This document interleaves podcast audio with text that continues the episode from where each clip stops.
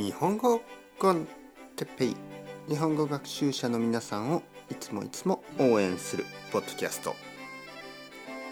今日はいろいろな勉強をした方がいいということについて。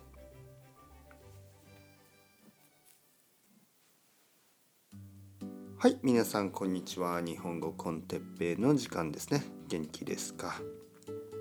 今日は、えー、皆さんが勉強している日本語の勉強方法について、えー、少し話したいと思います。日本語の勉強方法はいろいろありますね。はい。いろいろな勉強方法がある、えー、例えば漫画を読んだりアニメを見たりえー、ポッドキャストを聞いたり、話したり、ね、いろいろあります。じゃあどれを一番、ね、どれを一番やったらいいかどれが一番いいか、ね、みんないつもそうやってどれが一番効果的か、ね、何が一番いい勉強方法かみたいに考えるんですけどまあいろいろやった方がいいと思いますね。いろいろ少しずついろいろやった方がいい。すべての勉強方法にはいいことと悪いことがあります。まあ悪いこともやっぱり少しある。だけどほとんどの場合はいいことの方がたくさんあります。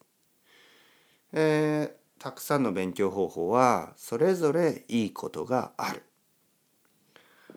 でそれぞれのいいところを少しずつやった方が。例えばそれは食べ物と同じですね。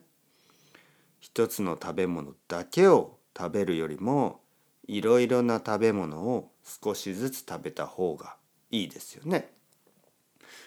例えばパン、ね、パンはとても美味しいしとてもいいですよね。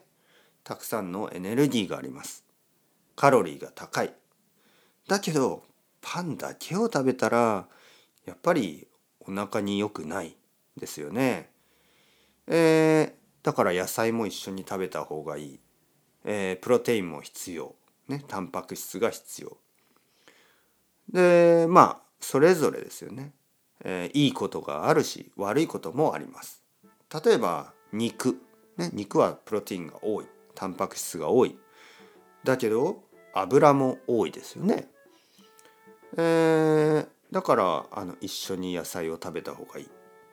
えー、野菜は健康にいいですけど野菜だけを食べるとちょっと僕の場合ね例えばお腹がちょっと痛くなる。その理由は野菜はファイバーが多いですよね。食物繊維。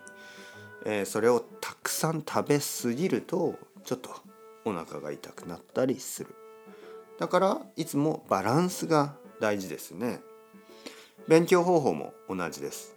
いろいろな勉強方法にはいいところと悪いところがある。だからそれを少しずつやるといいと思います。漢字の勉強も大事。リスニングも大事。スピーキングも大事。いろいろなものを少しずつやってバランスよく日本語を上達させてください。